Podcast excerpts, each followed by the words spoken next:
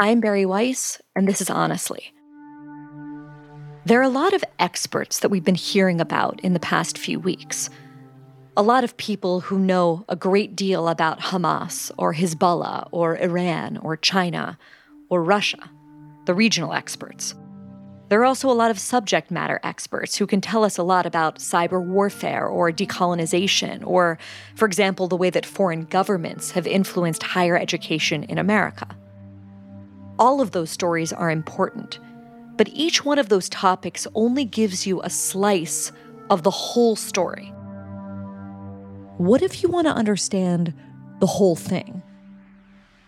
Well, that's when you turn to Walter Russell Mead.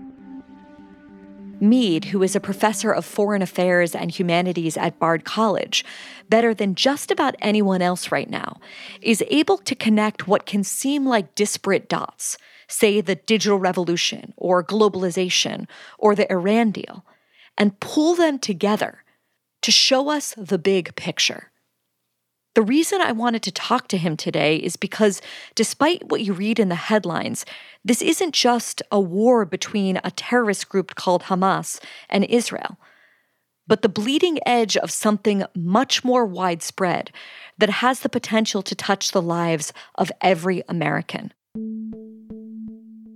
No one articulates that better than Walter Russell Mead, and I hope you find this conversation as important, as urgent, and as fascinating as I did. Shortly after I recorded this conversation with Walter, as in hours after, Yemen declared war on Israel with Houthi rebels firing missiles at Eilat. And in a major provocation from China, Israel was removed from Baidu Maps late on Monday night. Though I didn't get to talk to Walter about these discrete developments, in many ways they confirm what Walter expresses in this conversation that this war isn't just a regional conflict, that it is fundamentally about a world, as he puts it, spinning out of control.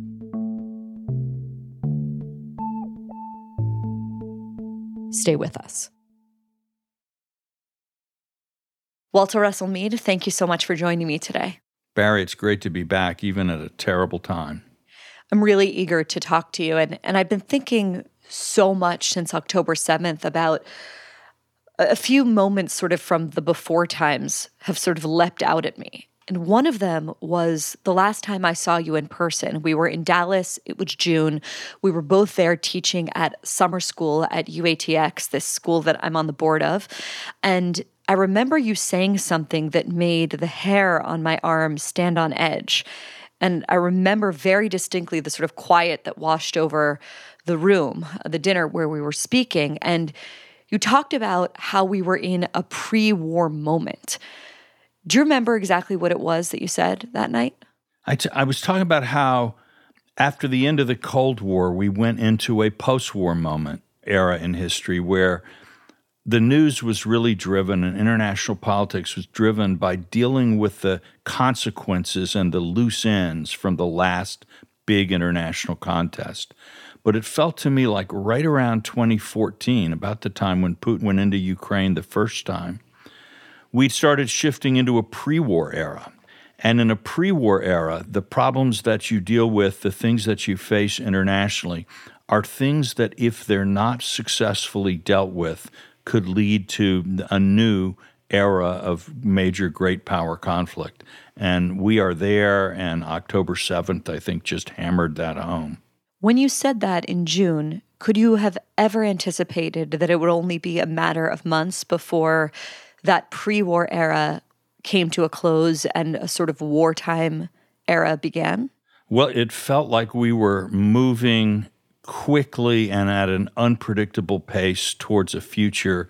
I think even now it's still kind of unguessable, but something something big does seem to be lying in our near future. Something big and something bad. I want to use the time that we have together to sort of build up to the question of what that big thing, that big bad thing that feels like it's lying in wait will be. But I want to sort of start with a smaller aperture and widen out toward that bigger theme. So let's start with what's actually happening right now on the ground in Israel and in Gaza.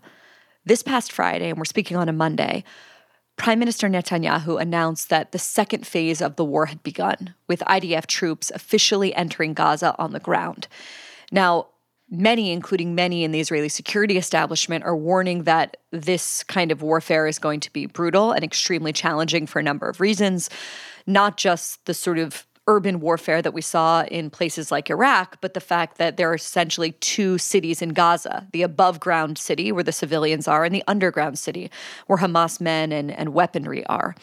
The other thing that many people, I think many people, not just critics of Israel, have pointed out is that it's going to test international support for Israel because in trying to wipe out Hamas, there's going to be a lot of civilians, Palestinian civilians, that were killed. So, simple question is Israel right to pursue this ground invasion? Is there any other way that they could sort of be defeating Hamas other than this strategy? I don't think there is an alternative. Um, that doesn't mean that this alternative will necessarily work. We'll have to see. But I think after what happened, they have to, both for domestic political reasons and for the strength of, of the Israeli deterrent internationally, and again, in just sheer self defense, they really have to break Hamas. What does breaking Hamas look like practically? It would look as if Hamas as an organization could no longer carry out initiatives on any serious scale, that it lacked the capacity to govern even parts of Gaza, that it had gone, you know, in a way, sort of like ISIS went from being this territorial empire and quasi state into there are still scattered groups in that area who think of themselves as ISIS. They're still ISIS fighters. But the entity that we saw that had controlled almost everything in central Syria and western Iraq, that no longer exists. But again, the sentiments behind Hamas will not go away. The people who have had the training that Hamas, thanks to Hezbollah and Iran, have been able to impart, uh, will not leave their heads. There will be efforts to begin to reconstitute um, and breaking Hamas is not the end of the terrorism problem, but it does change the focus. It's an effective response to what Hamas has just done. One of Hamas's political, almost military strategies is civilian death. Not just Israeli and Jewish civilian death, but civilian death on its own side.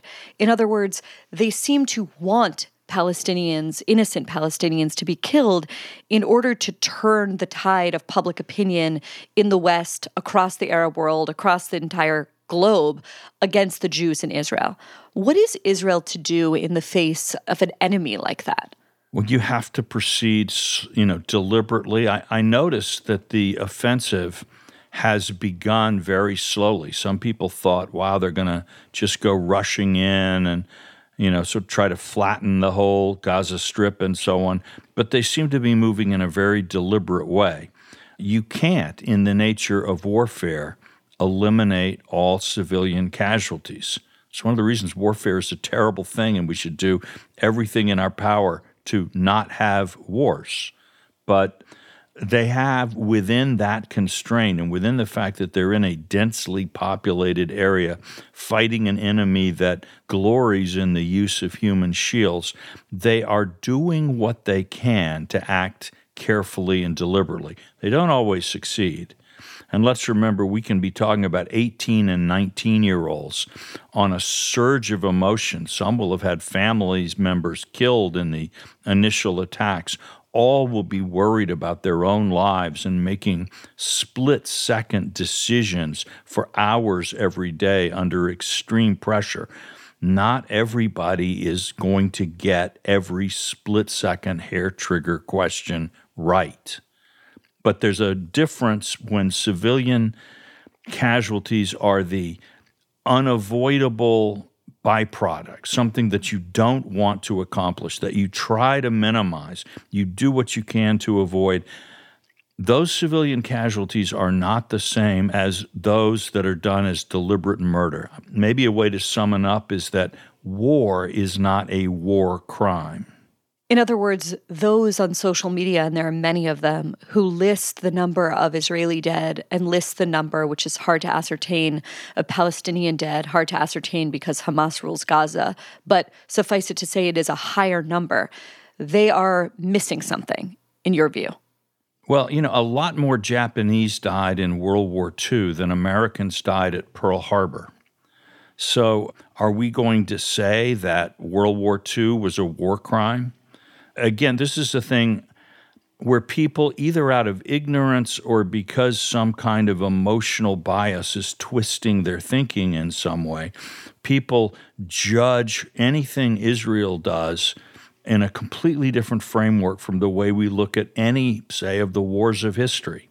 There are a lot of progressive groups, including members of Congress, um, very prominent people here in America, and certainly around the world, calling for a ceasefire. Explain, if you would, to listeners who are inclined to hear that word and think ceasefire is good, ceasefire means the end of war. Explain, if you would, why you believe that calls for a ceasefire are misguided. Well, let's imagine, let's travel back in time to July 7th, 1944 and the Allied soldiers have just landed on the Normandy beaches and are just beginning to sort of expand their foothold. And now you have some very good natured people, I suppose, saying, well, let's have a ceasefire. I mean, the casualties in Normandy are terrible, and the civilian casualties, they're French civilians, they're cities like Cherbourg, right in the path of the war. We need a ceasefire. That ceasefire probably would have allowed the Germans the time that they needed to assemble the forces that could throw the Allies back into the sea. And so a call for a ceasefire that sounded so humanitarian, so even handed, was actually an attempt to hand the victory to one party. Now, I am not saying, I would never say that everybody who calls for a ceasefire today is consciously trying to help Hamas. Uh, we should never underestimate uh, what the combination of fuddled goodwill and lack of historical knowledge can create in the way of confusion. And there's much more of that than real ill will. Nevertheless, it remains the fact that a ceasefire at this time allows Hamas to continue to prepare, does nothing for the release of hostages, does nothing really to alleviate the suffering of the people in Gaza, the war will resume more bitter than ever. It's a real mistake, I think, to call for a ceasefire. Hillary Clinton, by the way, gave a great talk recently. I don't know exactly when, I just saw it on Twitter. I, th- I think it was in the past few days. It was an interview with Norah O'Donnell somewhere. Yeah, it was really terrific. And she was just very clear saying it hands a victory to Hamas. It sounds humanitarian, but actually it is helping the terrorists. And this is one of the many times in her career when Hillary Clinton has been dead right. Let's say that Israel is able somehow to get rid of Hamas to the extent that Hamas fighters can be eliminated. What happens the day after that? What would be the group that could come to take over Gaza in Hamas's place? Or is the idea and the end game on the part of Israel, at least in the short term, to sort of reoccupy Gaza, which seems like a nightmare? Well, I think there might be, a, you know, there's going to necessarily be a kind of a, an occupation of Gaza because while you've been fighting in one part of Gaza, you can't not occupy the part behind your front lines where you're fighting. So we're looking at an Israeli occupation of a hostile Gaza in wartime conditions, and that will continue right through to final victory, assuming that that comes. So the end of the war will actually find Israel occupying de facto all of Gaza. So the question is not whether there'll be an Israeli occupation at the end of the war, but how will it end? To whom will the Israelis hand over power? We can actually be a little bit optimistic here because I think uh, many people in the Arab world, uh, including many of the Gulf Arabs, sympathize with the Palestinians as a people and sympathize with the Palestinian cause, but have lost all faith in Palestinian political leadership.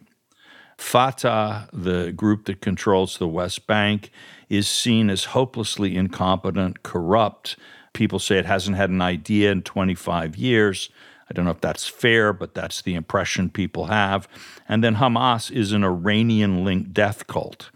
And frankly, there are a lot of people in the Gulf who see that with all of the horror and loathing that you and I see it.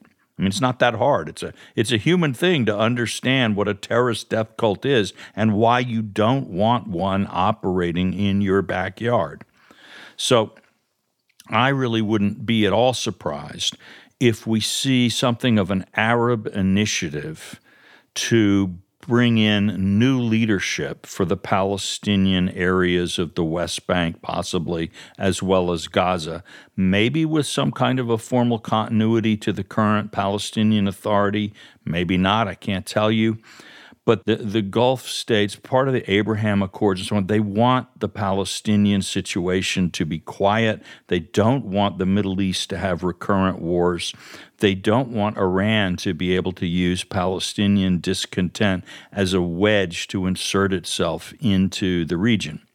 So, in that sense, the confluence of interests that we saw between the Israelis and most of the Arabs before the war is actually still there now the Arab governments, due to public opinion and perhaps their own emotional reactions to what they see, have certainly not been shy about condemning Israel, but many also condemned Hamas very strongly at the beginning. And behind the scenes, we're seeing all kinds of indications, I think, that they are looking to work cooperatively with Israel to get to a future in which there'll be order in the Palestinian territories and, and some form of Palestinian governance. But the Arabs are going to want to make sure that it's a sort of rational, pragmatic leadership. What do you do about the fact that while many Palestinians in Gaza just want a good life, they hate Hamas, they hate what Hamas has done to their people, there are also a good number of people there who support Hamas, who have been indoctrinating their children in schools from an extremely young age to want to go and become martyrs, to want to go and kill Jews. I've seen the analogy to sort of denazification being floated out there in various pieces and things. And I wondered what you make of that historical analogy. What would it look like to essentially de Hamasify Gaza? Well, one thing I would say is that the trend across the Arab world has been away from the kind of deadly and uh, perverse form of radical Islamism that Hamas has come to embody. So that if you look at, you know, you take surveys of young people in Egypt, in across the Gulf, and in other parts of the Arab world, they're sick of it you know, this Islamism, the jihad, it all sounded very exciting at one point. But what does it lead to? It leads to terrible governance. It leads to civil war. It leads to unbelievable chaos, random death. There's no good, nothing good down that road. So, Hamas, in that sense, because maybe it's tight ideological controls in Gaza, it's um, the sort of fanaticism that comes very naturally to people living at the edge of a frontier. They've created something that's unusual by Middle Eastern standards today. And so when I think about you know how the place might evolve in a post-combat era with the Arab world helping to build something new there and put in new governors with new ideas, it seems to me there are going to be a lot of people at the end of this war in Gaza who look around the ruins that Hamas has left and ask themselves, what good has come from this? Is Israel any weaker than it was at the start? Is my house any nicer than it was at the start? Even angry people who've been socialized into some kind of fanaticism are capable of learning from experience. The Nazi Party was not as popular in May of 1945 as it was in June of 1940. Right now, Walter, the war is being reported on in the press as if it's a war between Hamas and Israel. But it seems to me, if you just look at the plain facts, that the war is already much wider than that. that essentially it is Israel and America at war with the so called axis of resistance. You have Hamas and Islamic Jihad, of course, attacking from Gaza, but you have Hezbollah firing missiles into Israel from Lebanon. You have Shiite militias from Syria. And then you have these 21 American service members who have been injured in drone and rocket attacks in military bases in Iraq and Syria by Iran. Can you give us a sort of sense of the broader war that's actually going on here? Well, I do think that what we are looking at fundamentally is an Iranian war to conquer the Middle East. It's a war that Iran has been waging for a long time. Iran's enemies in that war are first and foremost Israel, because Israeli survival is incompatible with Iran's domination of the region, and the United States, because we're a country that has long seen a connection of our interests and values with those of Israel. But it's also a war between Iran and this, most of the Sunni Arab states so Iran's hostility to Egypt, to Saudi Arabia, to the UAE is, is really quite definite, quite pointed. Iranian supported proxy groups like the Houthis in Yemen have actually sent missiles into Saudi and Emirati territory. Syria is one of the great battlefields of this war, in which far more Arabs have perished in Syria in the last five years than have died in the entire era of Israeli uh, Palestinian conflict. And yet, somehow, what's happened in Israel Palestine is seen as genocidal violence, while the much greater violence just a few miles away in Syria, in which Sunni Arabs are disproportionately the greatest victims. And many, by the way, are Palestinian refugees living in Syria. This is just airbrushed away by people who actually hate Israel much, much more than they love Palestinians. But anyway, Iran has seen that it needs to break American power and resolve uh, in order to take over the Middle East. And the idea there is that if Iran did manage to become a dominant power in the Middle East so that other governments had to basically toe the Iranian line, Iran would have the power to control oil prices around the world. It would be a great power. If it controlled the Saudi investment funds, the Emirati, the Kuwaiti, the Bahraini funds, as well as being able to mobilize the manpower and the oil resources of that region, would make Iran what it desperately wants to be a real great power. The problem, as I see it, is that it's been an article of faith in the Democratic Party since the Obama administration that the best way to deal with Iran is to appease it, to find a way to maybe reach some kind of detente with Iran, to stroke and pet and quiet Iran. Under Obama, it was the nuclear deal known as the JCPOA. Biden, at the beginning of his administration, wanted nothing more than to revive the JCPOA and did everything possible to try to get Iran back into it. But amazingly, Iran is more interested in advancing its agenda than it is in reaching a civilized, responsible agreement with the United States.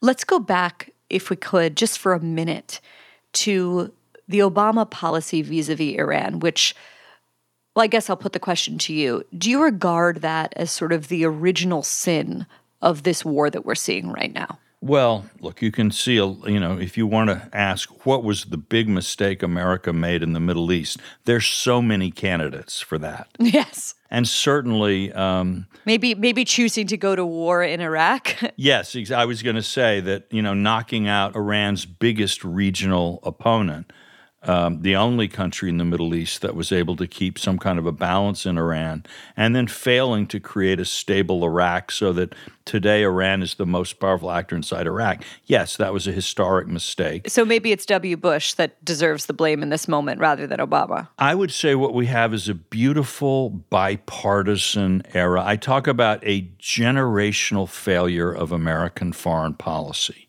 where in various, really since the, the end of the Cold War, American presidents and the American foreign policy establishment has pretty systematically misread the international system and made more poor choices than good choices. They weren't all bad, and there have been some accomplishments, but on these big strategic issues, we've basically we've allowed China to almost equal our strength in and around Taiwan, which nothing else makes the possibility of a US China war likely than our simple failure to match China's military buildup, which we knew everything about in the Far East all those years.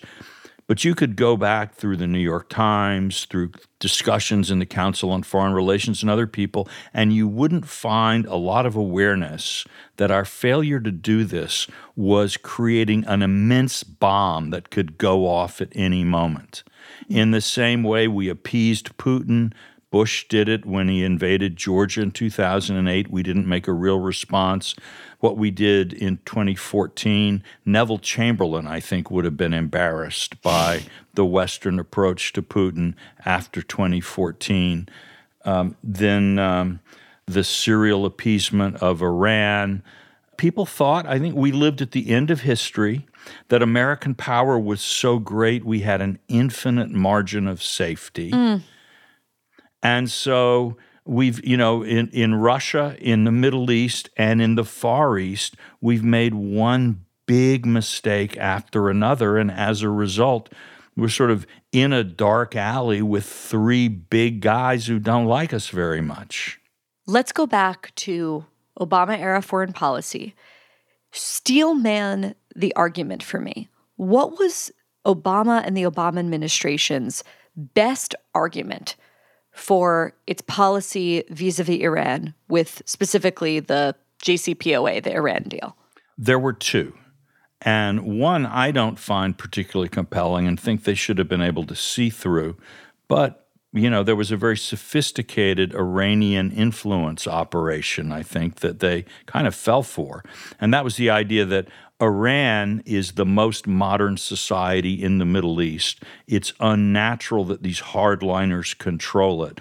Just under the surface is a modern pro American country waiting to get out. Now, that part is actually, to a large degree, true. But the argument then was that by opposing the regime.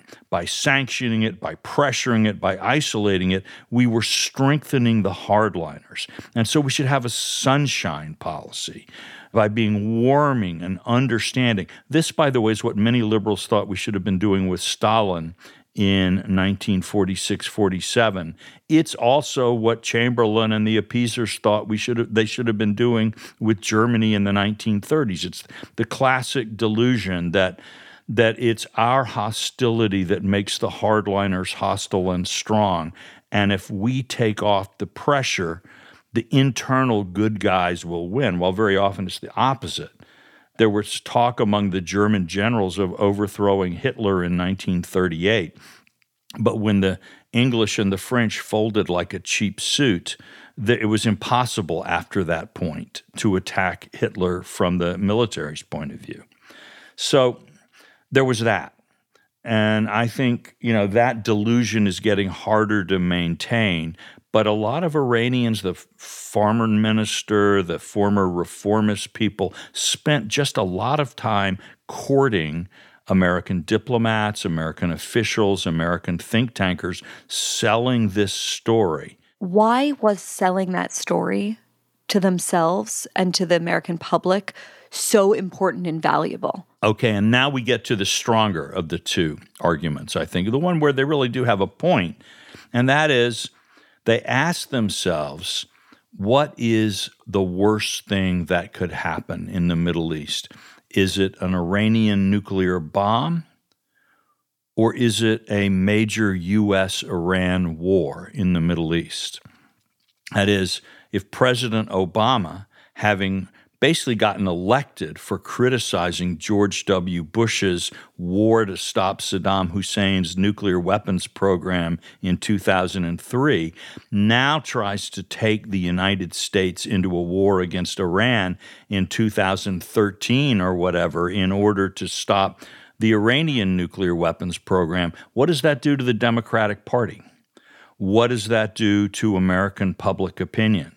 Mm. I think there was a sense that you know, this is the thing that you have to avoid. An Iranian nuclear weapon, many of them, I think, have, have thought is a bad thing. We don't want it. But you know what? The Soviets have a nuclear weapon, and we've lived with it since 1947. The North Koreans, the Chinese, a lot of people have nuclear weapons. We've been able to use deterrence. And if you look at the deal that right before the October 7th massacres, you would see that the U.S. was essentially trying to offer the equivalent kind of NATO Article 5 protection to Saudi Arabia and Israel. Uh, you know, we would, uh, particularly with the Saudis, we would put extend our nuclear umbrella over them, which was a way of real of making it that they would not go quote ballistic if the Iranians developed a nuclear weapon. And so I think both the Obama and the Biden administrations in their heart of hearts, have thought it was more important to reduce the chance of a U.S. Iran war than to stop the Iranian nuclear program, even though they're not able to say that out loud. Mm.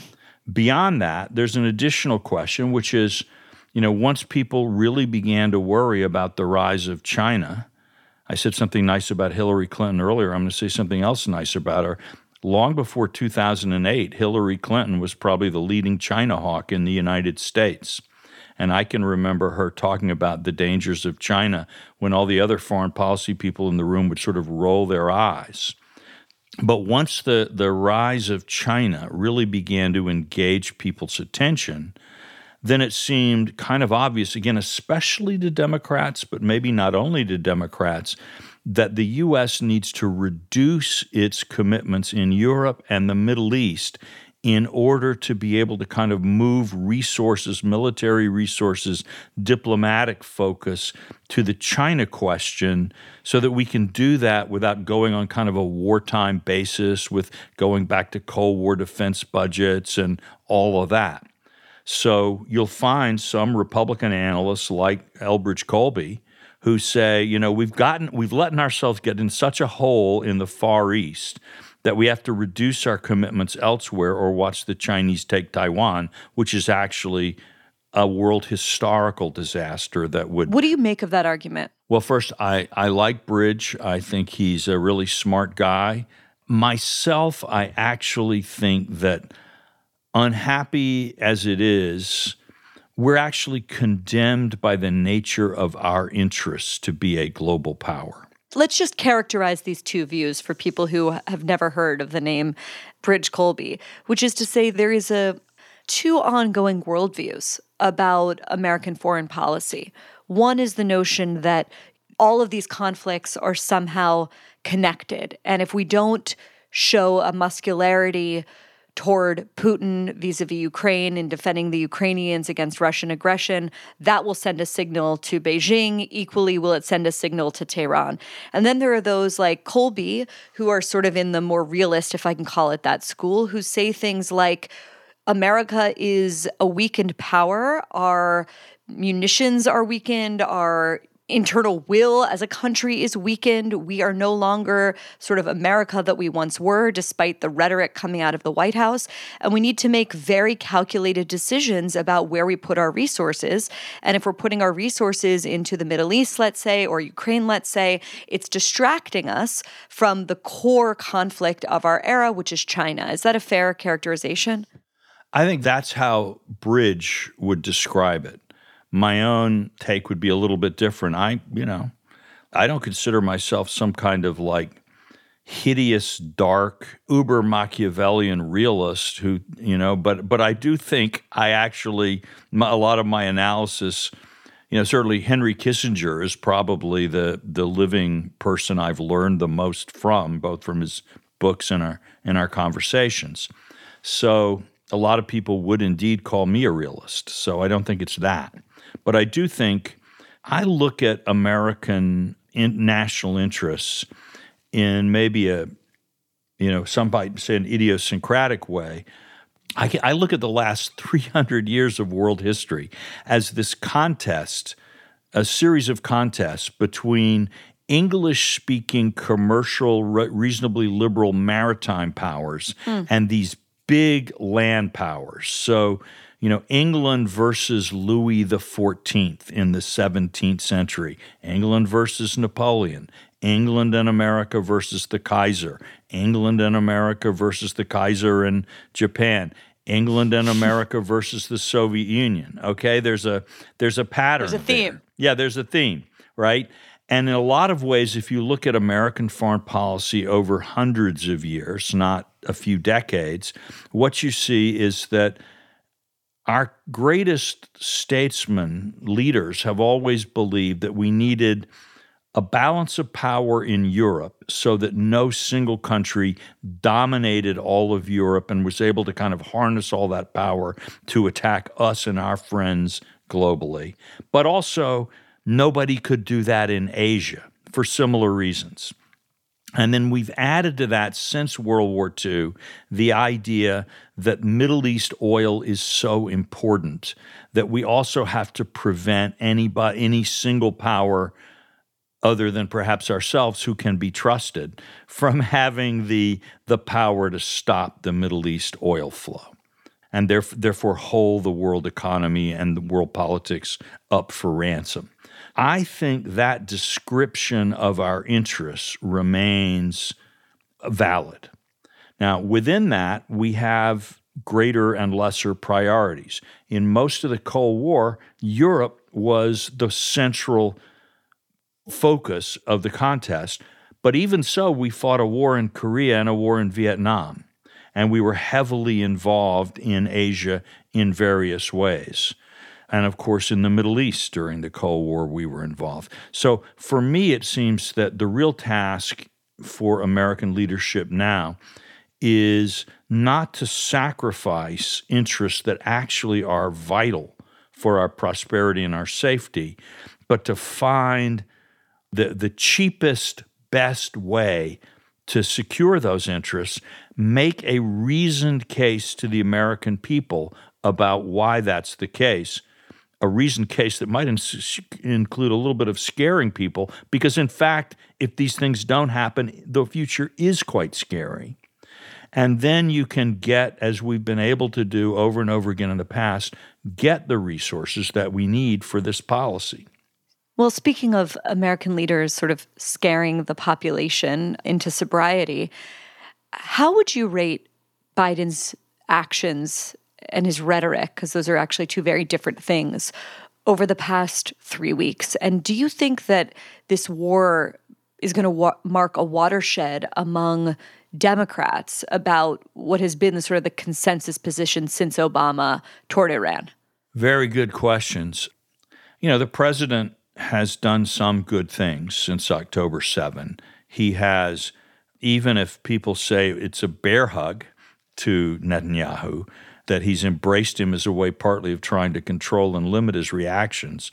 Clearly, at a time when much of the world was already uh, starting to isolate Israel and condemn it, and clearly at a, at a cost to his own standing in the Democratic Party, President Biden has been pretty clear that Israel has a right to defend itself and has offered American help to enable Israel to do that. He's taking incoming fire for that, paying a political price, and I, for one, want to acknowledge that.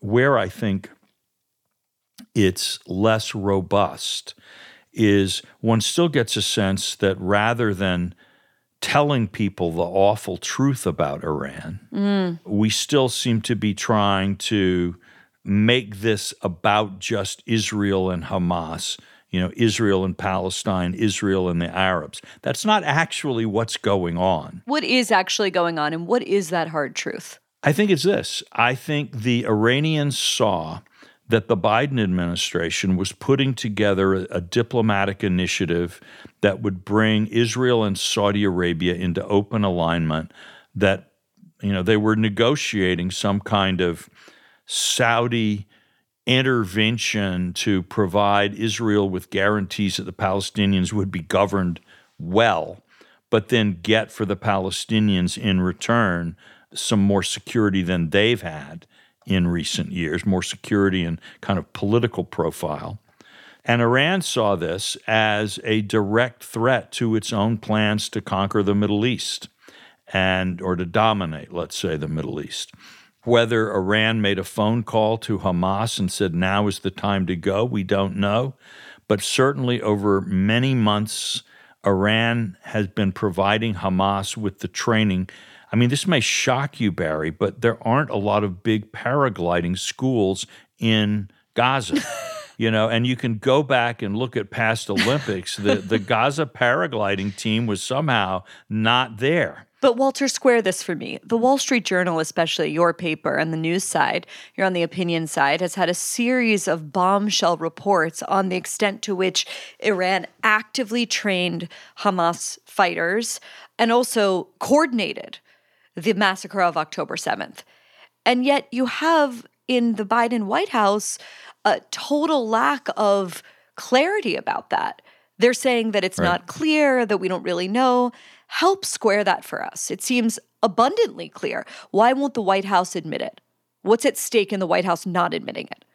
Because if you admit that you don't have an Iran policy, which is to say that the two signature policies that the Biden administration came in with were one, quote, will park Russia, and the other is will pacify Iran. All right. The park Russia thing failed with the Russian invasion of Ukraine, and the pacify Iran has clearly failed as badly. It's an open, stinking sore. All right. But if you say that, then you have to have another policy toward Iran. Mm-hmm. And what would that be? Do you get a lot tougher on Iran? And if you do all that, uh, first of all, the Democratic left is already really angry at Biden for going as far as he has on the Middle East. I'm sure this would just inflame people even more on the left. But also, you've got then uh, what are you going to do? What's your response going to be? Are you going to attack Iran? Are you going to help Israel attack Hezbollah? Are you going to give Israel bunker busting bombs to go in and destroy as much as you can of the Iranian nuclear program in retaliation? Uh, just exactly what are you going to do? And no administration wants to make really big decisions on the fly in real time. So you do want to figure it out. However, I think ultimately, my guess is they still think the worst thing that could happen in the Middle East is a U.S. Iranian war. That would be terrible for the country. Putin is the big winner of this in some ways. You know, and uh, make the crisis in the Middle East even bigger. The price of oil doubles, goes to $150 a barrel. Putin is minting money. Our European allies are facing crippling economic conditions. Inflation in the U.S. has taken off, and your reelection campaign is coming up in the next year. All right, no president is going to look at, at that scenario and say, oh, I'll pick that until they're absolutely sure that there really aren't any other alternatives. And I think there's still people in the administration who are willing, in a way, to come up with non policies, things that sort of look like a policy, but don't actually address any of your problems simply because policies based on the honest truth about the situation in the Middle East are almost all unbearable from the Biden administration's point of view. Before we get to China and Russia, let's stick for just one minute on what you alluded to there, which is the way that this war has deeply impacted Biden's approval rating among Democrats. He's down 11 points since the war. And, you know, that sort of reflects the broader trend that we see among Democrats. Earlier this year, Gallup found that for the first time in the U.S. history, Democrats' sympathies for the Palestinians outpaced Democrat sympathies for Israelis. And it's especially notable among young Americans over one fourth of young Americans, according to a recent poll between the ages of 18 and 24, say that the long term solution to the conflict is for Israel to be erased and given to Hamas and the Palestinians. And I'm, I'm not exaggerating that poll. So, what is Biden to do? And is this just the future of the Democratic Party in America? Nobody makes you be president of the United States. Anybody who's president of the United States has worked like a, a coolie, worked like a slave in an ancient Greek mine, you know, sweated blood, sacrificed friendship, family, leisure time in a long, long struggle to get that job. And so when you get that job, you have to be the president. You know, you actually have to do it and you've got to lead the country. You've got to tell the American people what's going on. You've got to tell the American people why it matters. You've got to tell the American people what it is that you plan to do about it, and you've got to convince them that it's the right thing. Now, if I were President Biden, I would plan some, I would look at Franklin Roosevelt's fireside chats. Mm-hmm. I would start thinking, okay, how do I explain to the American people that we are not in the place we all thought we were a few years ago? We're in a different and much scarier world. But at the same time, how do I show them that with the right choices and right policies now, we can stay safe? It's harder than it would have been. It's more expensive and riskier than it would have been, but by doing the, some smart, right things now, we can make it better. So we're going to begin today massively rebuilding the defense industrial base. We're going to deepen our relationships with our Arab partners. We're going to increase our production of oil and gas domestically, even as we continue with other things to promote an energy transition, because in a world in which war could break out in the Middle East, it's just very important that we be able to do everything possible to keep world oil markets stable. You know, so in any case, you do those things. Then I would bring some sensible centrist Republicans into my administration. I think they do need to understand that they need some personnel changes. When major policy choices, which might have been made for perfectly sensible reasons, have gone badly, the president doesn't need when he sends the Secretary of State to the Middle East, maybe it shouldn't be the same guy who talked about wanting to make MBS a pariah. Maybe it shouldn't be people who are associated with errors in the past that people in the Middle East knew were errors at the time and didn't thank you for making. And maybe you also want to bring in people uh, on the Republican side. Obama had Robert Gates for the first part of his administration. Uh, FDR had, uh, I think, Stimson, a Republican, as Secretary of War. Today we'd call that Secretary of Defense. You know, so, so there are things you can start to do. I think you talk to business leaders. I think you talk to Hollywood and the entertainment industry and start awakening Americans, the public at large, and our leadership class to the real situation that our country is in and start trying to get everybody working in their own way, at their own pace, on their own priorities as they see them, to start pulling in the right direction, in the same direction, as we've done in great emergencies in the past. Let's stay for a minute, if we could, on Russia and China and how they're perceiving the goings on in the Middle East. We know that Hamas has been very thrilled with what Putin has been doing so far. Uh, here is what Hamas said in a statement from about a week ago. We appreciate Putin's position regarding the ongoing Zionist aggression against our people and his rejection of the Gaza siege, the cutting off of relief supplies, and the targeting of safe civilians there just yesterday evening in Dagestan, uh, where there remain 800 or so Jewish families. There was an attempted pogrom, I guess you could say an actual pogrom. I think 20 people were injured at the airport there when sort of a bloodthirsty mob. Uh, stormed the airport on the news that a plane was landing from Tel Aviv. Um, it's like a sight out of the Middle Ages, other than the fact of the plane. Um, so, give us a sense, please, of Russia and Putin in in all of this. Well, first, Bari, I should remind you that the BBC told us that the mob in, in uh, Dagestan was anti Israel, not anti Semitic. So I'm sure they were there to protest Bibi Netanyahu's settlement policies. Yeah, no, it was, uh, there were a lot of things. Also, Israel's whole stand on intellectual property. It was an anti Israel gathering that got out of hand. Understand, understandable grievances bubbling to the surface. Um, yeah. We're back to the Cold War when Russia was a huge sponsor of Palestinian terrorism.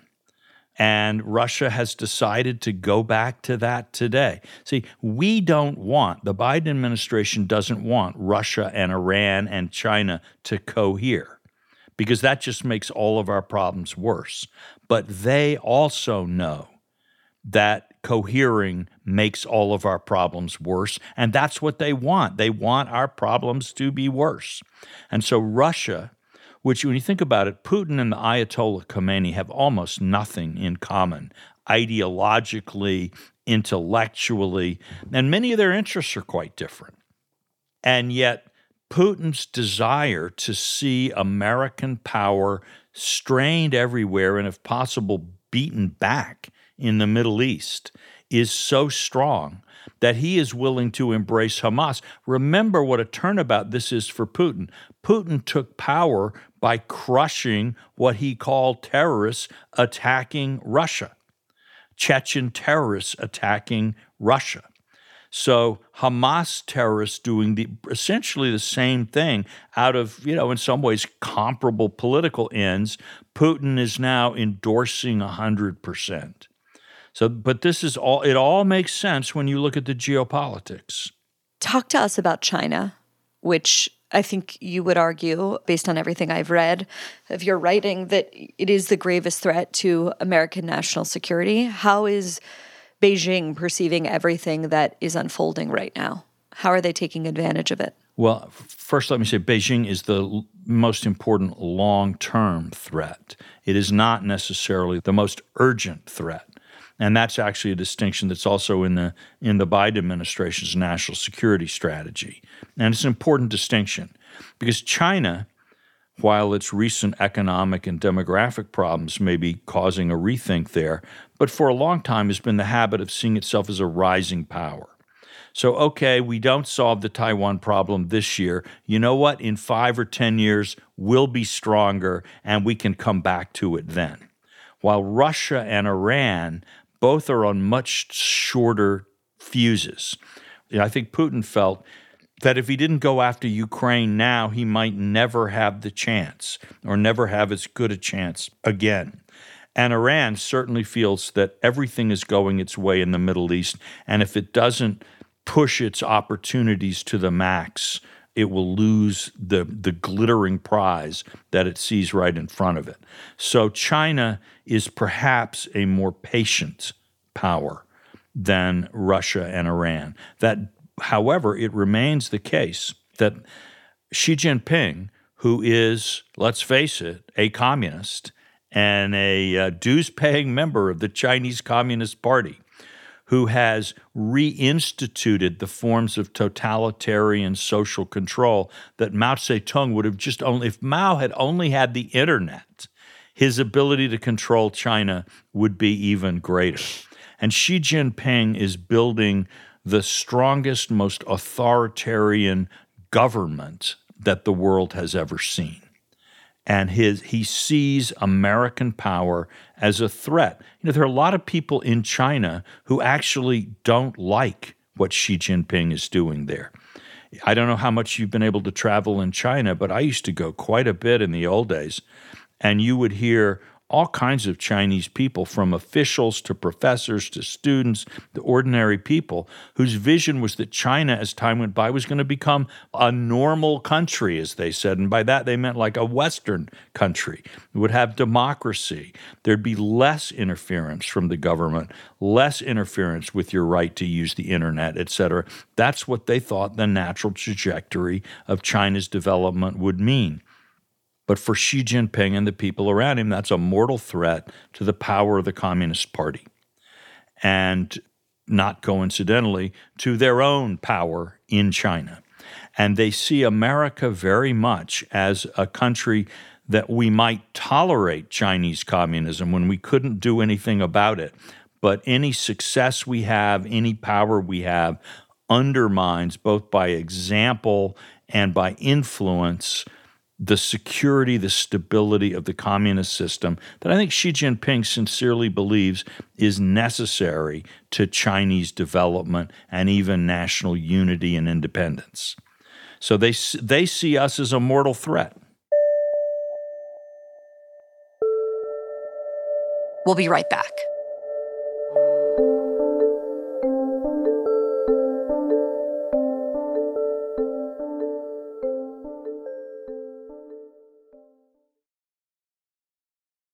So, Walter, you've written about how the war in Israel is merely one hotspot in a world that's spinning out of control. It's a very evocative phrase, and I wonder if you can explain a bit more about what you mean by that. What are the things that are spinning out of control? Because based on what you've written, it strikes me that that isn't just a comment on our lack of strong national security strategy, it's something deeper than that. Exactly, Bari. Well, I, I think the best way to think about the world situation in our time, and it's a very grandiose phrase, but what else can you do, is to think that this cliche everybody's always talking about, the information revolution, isn't just a tired cliche. The economy is changing, technology is changing. Just a couple of years ago with the pandemic, we discovered that all the time we'd been talking about great stagnation, nothing changing. Actually, when the pandemic came, we could all stop going to work, or many millions of us could stop going to work. And this great migration of commuters in and out of the city every day that consumes an immense amount of energy, time, economic resources to maintain mass transit systems and cars, it's actually not necessary anymore. And we're probably going to move away from what was the central kind of economic and social form of the 20th century. And we'll probably move away pretty fast. And cities are their tax bases are going to be in free fall. All kinds of problems coming there. But in so many ways, old industries are dying, new industries, new jobs are coming. What is artificial intelligence going to do to all kinds of work that people do. I think maybe the self propelling cars, self driving cars, seem to be edging closer to reality. That's a lot of jobs. So, huge social upheavals.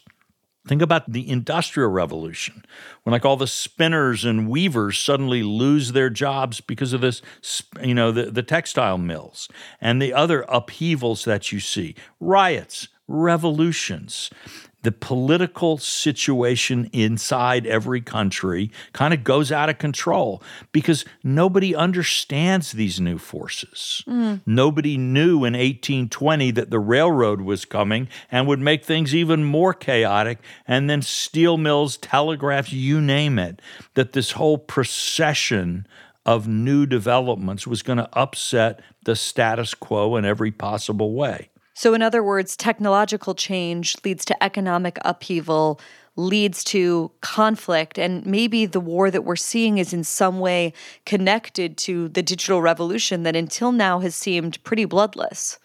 That's right. Well, again, the Industrial Revolution itself, it, it takes time for things like communism to grow out of the social stresses that the Industrial Revolution produced. But you know, the first wars of the Industrial Revolution were cavalry campaigns in the age of Napoleon. The last war of the industrial era was probably World War II that ended with atom bombs. So everything changed during the Industrial Revolution the nature of the state, the nature of political parties, the nature of religious institutions, the nature of the family, the, this whole thing of the nuclear family replacing extended kin networks, urbanization. Uh, in every country, cities were just a small percentage of the population in 1800. In every developed country, they're a large majority of the population today. So, humongous changes, mass immigration on a scale nobody had ever seen. And so, for much of that time, nobody understood quite how the economy worked. You know, what, what's going to prevent a recession or a depression or make one? No one knew how to develop a social safety net that would take care of the costs of the Industrial Revolution. What I'm saying is, we are moving into another one of those storms. Mm. The 1990s that people thought of as the end of history and an era of permanent calm, it was the eye of the storm. Mm. And we are now going, you know, it looks to me like the eye is passing over and we're about to get hit with the backside of the storm every time we talk, I'm just so compelled by what you have to say. And I go back to what you were saying earlier in this conversation about how we need Biden to have these fireside chats and we need sort of the the energy and the focus and the duty of all of these different aspects of American private sector, American citizens pushing in the same direction toward a broader goal that is so much bigger than any one of us. And then I look to President Biden or I look to former President Trump. And frankly, I look to like the halls of the Senate and Congress, at least most of them, and think, oh my God, who could possibly be the leader that could do that kind of work? Because I just don't see that capacity in our current president. Like, is this moment going to also sort of usher in a new set of American leaders with a very different understanding of our place in the world? Or who do you look to for a bright spot, I guess? Help me with my pessimism about the current slate of leaders who you could say have brought us to this pass, and I don't necessarily think are the ones to get us out of it.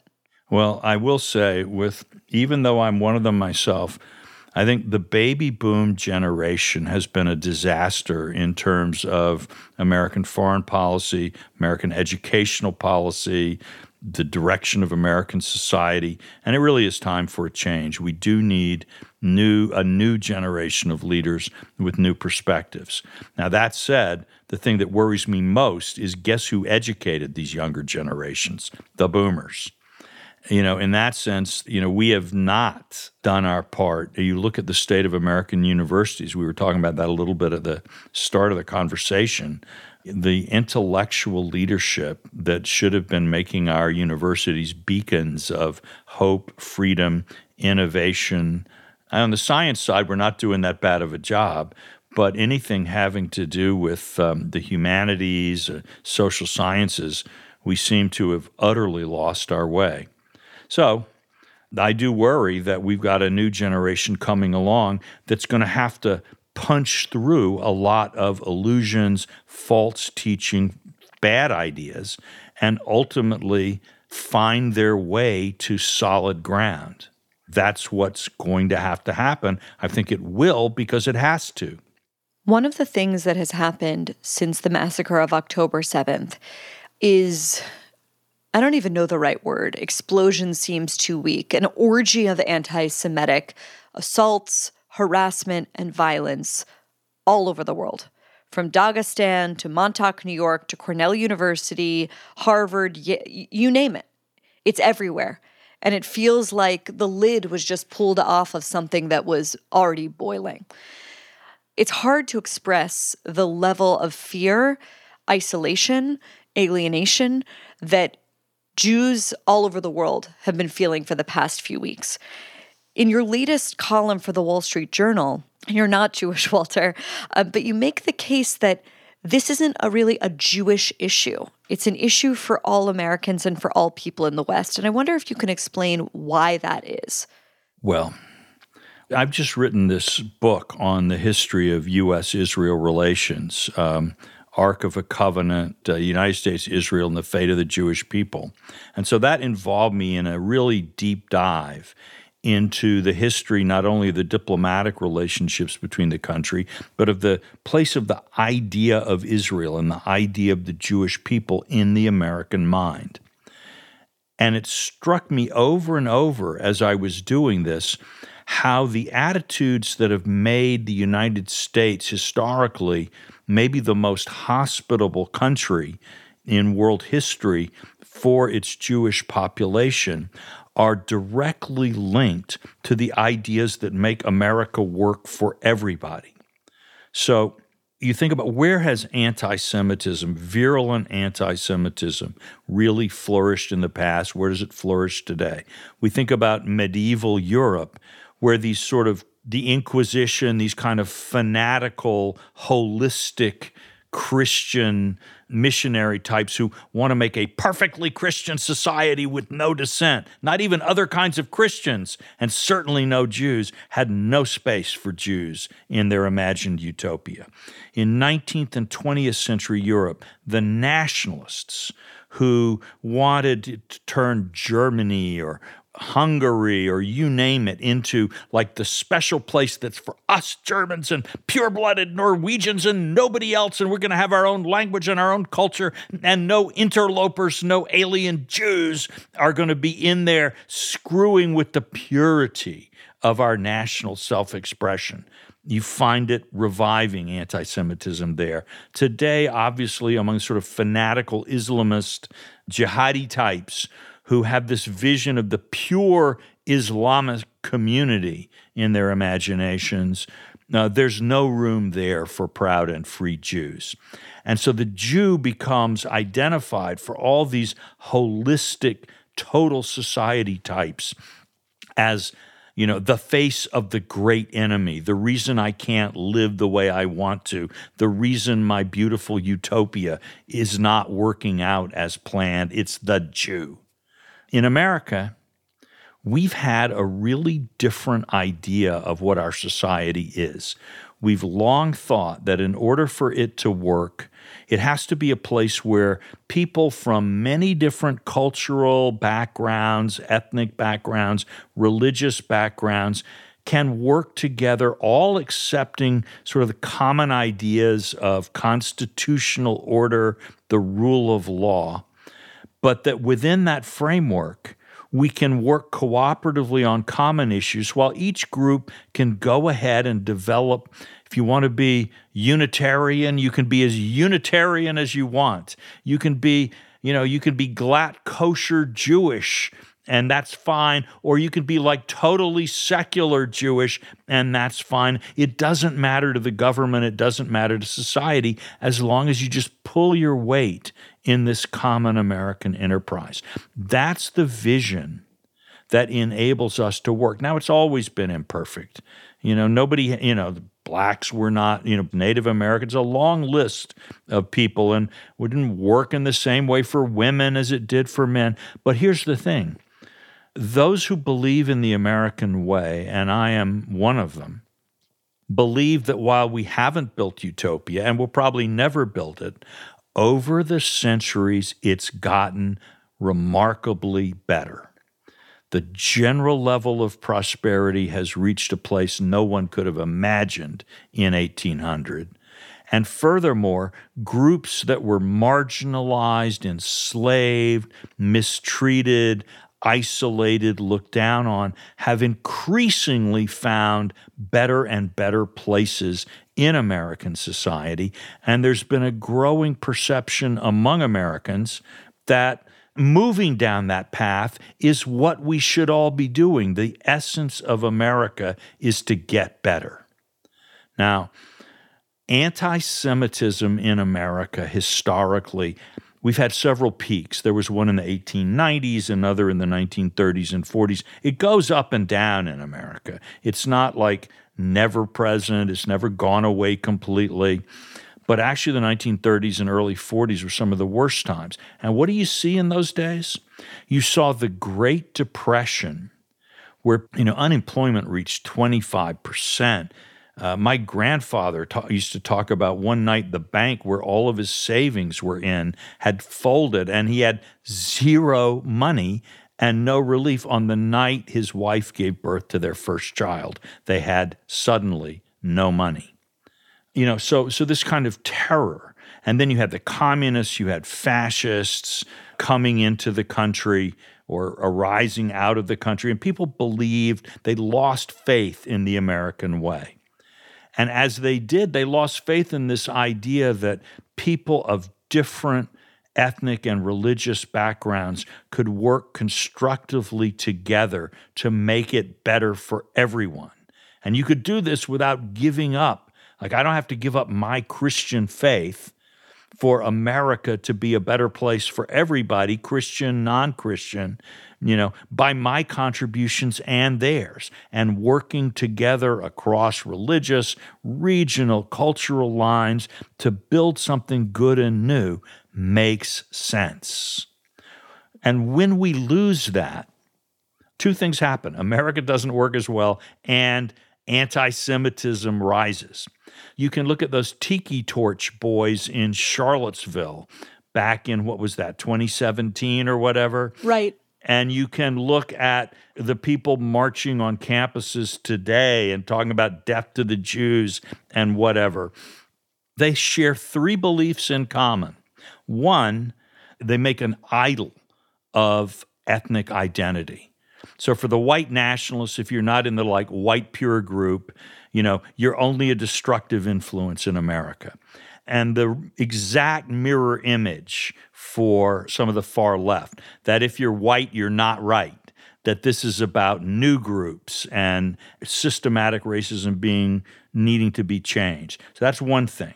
The next thing they believe is that the American dream, this promise that if we follow the American way and work together, it gets better for everybody. They don't believe that.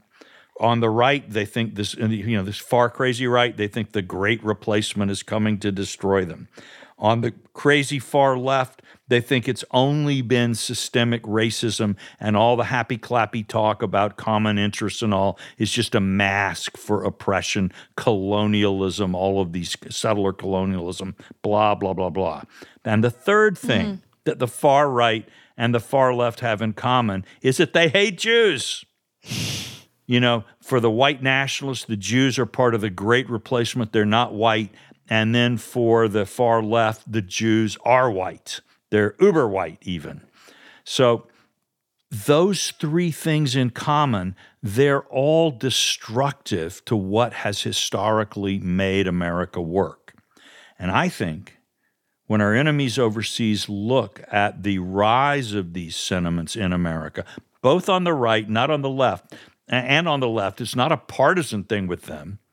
What our enemies really hate is the vital American way. And they're glad to see the far right rise up. They're glad to see the far left rise up. It, it warms their cold hearts to see us ripping and tearing at each other and denying the truths that over the centuries have made us the most successful large human society in history. Walter Russell Mead, thank you so much for coming on Honestly. Thank you, Bari. See you again soon, I hope.